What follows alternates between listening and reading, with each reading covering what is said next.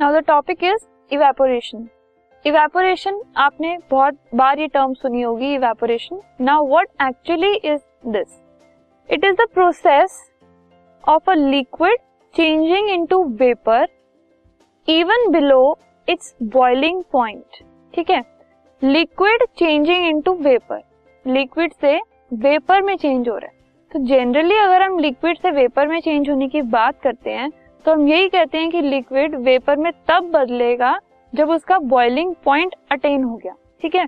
लेकिन उस प्रोसेस को हम कहते हैं बॉइलिंग जब हम आउटसाइड अपने आप से वॉलेंटरली उसमें हीट दे रहे हैं एंड लिक्विड का टेम्परेचर उसके बॉइलिंग पॉइंट तक पहुँचा रहे हैं, ठीक है? So that is known as boiling but when in a process एक लिक्विड वेपर में चेंज हो जाए और वो तब चेंज हो जाए जब उसका बॉइलिंग पॉइंट अभी अटेन हुआ भी नहीं है that is known as evaporation तो evaporation is a natural phenomena जो कि अपने आप से जब हमारे पास अगर कोई भी एक लिक्विड है लिक्विड फॉर एग्ज़ाम्पल अगर हमारे पास एक वाटर बॉडी है कोई भी तो उसमें इवेपोरेशन जो होता है वो नॉर्मल नेचुरल फिनोमिना से तब हो जाता है जब उस लिक्विड का बॉइलिंग पॉइंट अभी अटेन नहीं हुआ था।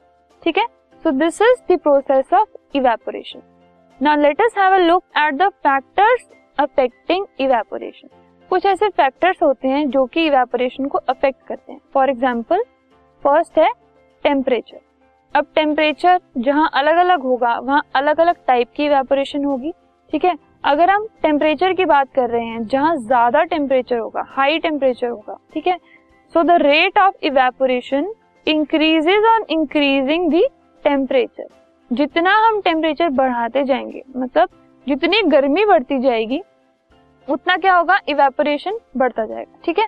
So the rate of evaporation it increases on increasing the temperature अगर दो एरियाज़ हमारे पास हैं, दोनों एरियाज़ में से अगर हम टेम्परेचर कंपेयर करें, जिसका टेम्परेचर ज़्यादा होगा, वहाँ रेट ऑफ़ इवेपोरेशन ज़्यादा होगा। जिसका टेम्परेचर कम होगा, वहाँ रेट ऑफ़ इवेपोरेशन कम होगा। Second factor is surface area surface area मतलब कि कितनी जगह उस वाटर बॉडी ने या उस लिक्विड ने ऑक्यूपाई की हुई है, ठीक है? तो सरफेस एरिया मतलब अगर एक ग्लास ऑफ़ वाटर है मेरे पास, ठीक है? उस ग्लास ऑफ़ वाटर को मैंने एक बड़े से कंटेनर में रख दिया। एक ग्लास है, उसमें वाटर है। उतना ही पानी अगर मैंने एक बड़े से कंटेनर में रख दिया, जिसका सरफेस एरिया बहुत ज़्यादा वो बहुत फैला हुआ है, ठीक है? सो अगर मैं ग्लास और उस फैले हुए कंटेनर को कंपेयर करूँ तो ग्लास के कंपैरिजन में कंटेनर का जो वाटर है वो जल्दी इवेपोरेट होगा क्योंकि उसका सरफेस एरिया मैंने बढ़ा दिया ठीक है? उसको मैंने ज़्यादा एक्सपोज कर दिया एनवायरमेंट से ठीक है? अब ग्लास में क्या है? सिर्फ़ ऊपर वाला जो पोर्शन है वाटर का वो ही डायरेक्टली एक्सपोज है इवेपोरेशन से। सो so, पहले जो कम पोर्शन ऊपर वाला एक्सपोज है वो इवेपोरेट होगा फिर उसके नीचे वाली लेयर इवेपोरेट होगी फिर उसके नीचे वाली लेयर इवेपोरेट होगी ठीक है? सिमिलरली अगर मैं बड़े कंटेनर की बात कर रही हूँ तो उसके अंदर एक ज़्यादा फ़र्स्ट लेयर जो है वो एनवायरमेंट के साथ कनेक्टेड है, ठीक है? तो ज़्यादा पानी एक साथ जाएगा।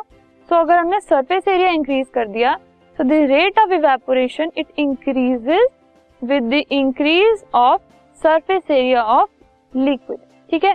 ऐसे आपने देखा है कि अगर बाय चांस आपसे गलती से एक ग्लास ऑफ़ वाटर गिर जाता है, ठीक है? वाटर फर्श पे अगर वो स्पिल कर दिया आपने गलती से सो so, वो क्या होता है वो थोड़ी देर के बाद अपने आप से सूख जाता है क्योंकि उसका जो सरफेस एरिया है वो इंक्रीज हो जाता है गिरने के बाद। फ्लोर पे अगर वो गिर गया है तो गिरने के बाद उसका सरफेस एरिया इंक्रीज हो जाता है। Now next is humidity humidity मतलब the amount of water vapours present in atmosphere ठीक है? जितने ज़्यादा अगर वाटर वेपर्स होंगे जितनी ज़्यादा डैम्पनेस होगी एटमोसफेयर के अंदर उतनी ज़्यादा ह्यूमिडिटी होगी, जितने कम होंगे, जितनी जितना एटमोसफेयर ड्राई होगा, उतनी ह्यूमिडिटी कम होगी। तो humidity means the dampness of air ठीक है? अब अगर ह्यूमिडिटी कम है तो रेट ऑफ़ इवेपोरेशन ज़्यादा होगा एंड वाइस वर्सा मतलब ह्यूमिडिटी कम है मतलब क्या? एटमॉस्फेयर के अंदर जितने भी वाटर पार्टिकल्स हैं, वो कम है। मतलब उसके अंदर और वाटर पार्टिकल्स लेने की अभी जगह है। तो अगर वाटर पार्टिकल्स लेने की जगह उसमें होगी, तभी इवेपोरेशन पॉसिबल हो पाएगी। अगर मैं ह्यूमिडिटी की हाई होने की बात करूँ तो पहले से ही उसमें बहुत सारे वाटर वेपर्स हैं। सो अगर वाटर वेपर्स को लेने की जगह ही नहीं है उसमें तो उसके अंदर और इवेपोरेट होके पानी कहाँ से आएगा? ठीक है? सो अगर ह्यूमिडिटी कम है तो मतलब इवेपोरेशन ज़्यादा होगी। अगर ह्यूमिडिटी ज़्यादा है तो इवेपोरेशन कम होगी। Last is wind speed wind speed मतलब हवा के चलने की स्पीड सो so, अगर हम इवेपोरेशन की बात करें so the rate of evaporation on increase on on will increase with increase in the wind speed अगर विंड स्पीड बहुत ज़्यादा बढ़ जाएगी तो जो इवेपोरेशन है वो भी बढ़ जाएगी. So an example of this evaporation is the drying of cloth अगर हम ड्राइंग ऑफ़ क्लोथ की बात कर रहे हैं मतलब जो क्लोथ अगर हम आ, कहीं पे भी डालते हैं सुखाने के लिए ठीक है? तो उसका जो फिनोमिना है ड्राई हो जाने का सूख जाने का तो वो कैसे ड्राई हो जाते हैं? वो पानी कहाँ चला जाता है? वो पानी एटमोसफेयर में इवेपोरेट हो जाता है ठीक है? तो this is an example now let us see the cooling effect of evaporation कभी कभी आपने देखा होगा कि अगर आपको कभी स्वेटिंग होती है पसीना आता है ठीक है? तो जैसे ही वो पसीना सूखता है आपका पसीना इवेपोरेट होता है तो आपकी बॉडी कूल हो जाती है। सो so, जो कूलिंग है वो इवेपोरेशन की वजह से होती है। कैसे? The cooling that is caused by evaporation is due to drawing of latent heat of evaporation by liquid when it evaporate मतलब कि अगर आपकी बॉडी के ऊपर स्वेट है पसीना है ठीक है? आपने फ़ैन चलाया या कुछ भी हुआ कि वो पसीना इवेपोरेट हो गया ठीक है? जब वो पसीना इवेपोरेट हो रहा है, वो स्वेट आपकी बॉडी से जा रहा है एटमॉस्फेयर में तो जाते जाते वो जो स्वेट है, आपकी बॉडी की हीट भी ले जाता है। ठीक है? कुछ अमाउंट ऑफ़ हीट अपने साथ इवेपोरेट कर लेता है। तो ऑब्वियसली अगर किसी बॉडी में से हीट निकाल दी जाए तो वो कूल cool हो जाएगा। ठीक है? So this is the reason why evaporation causes cooling effect ठीक है?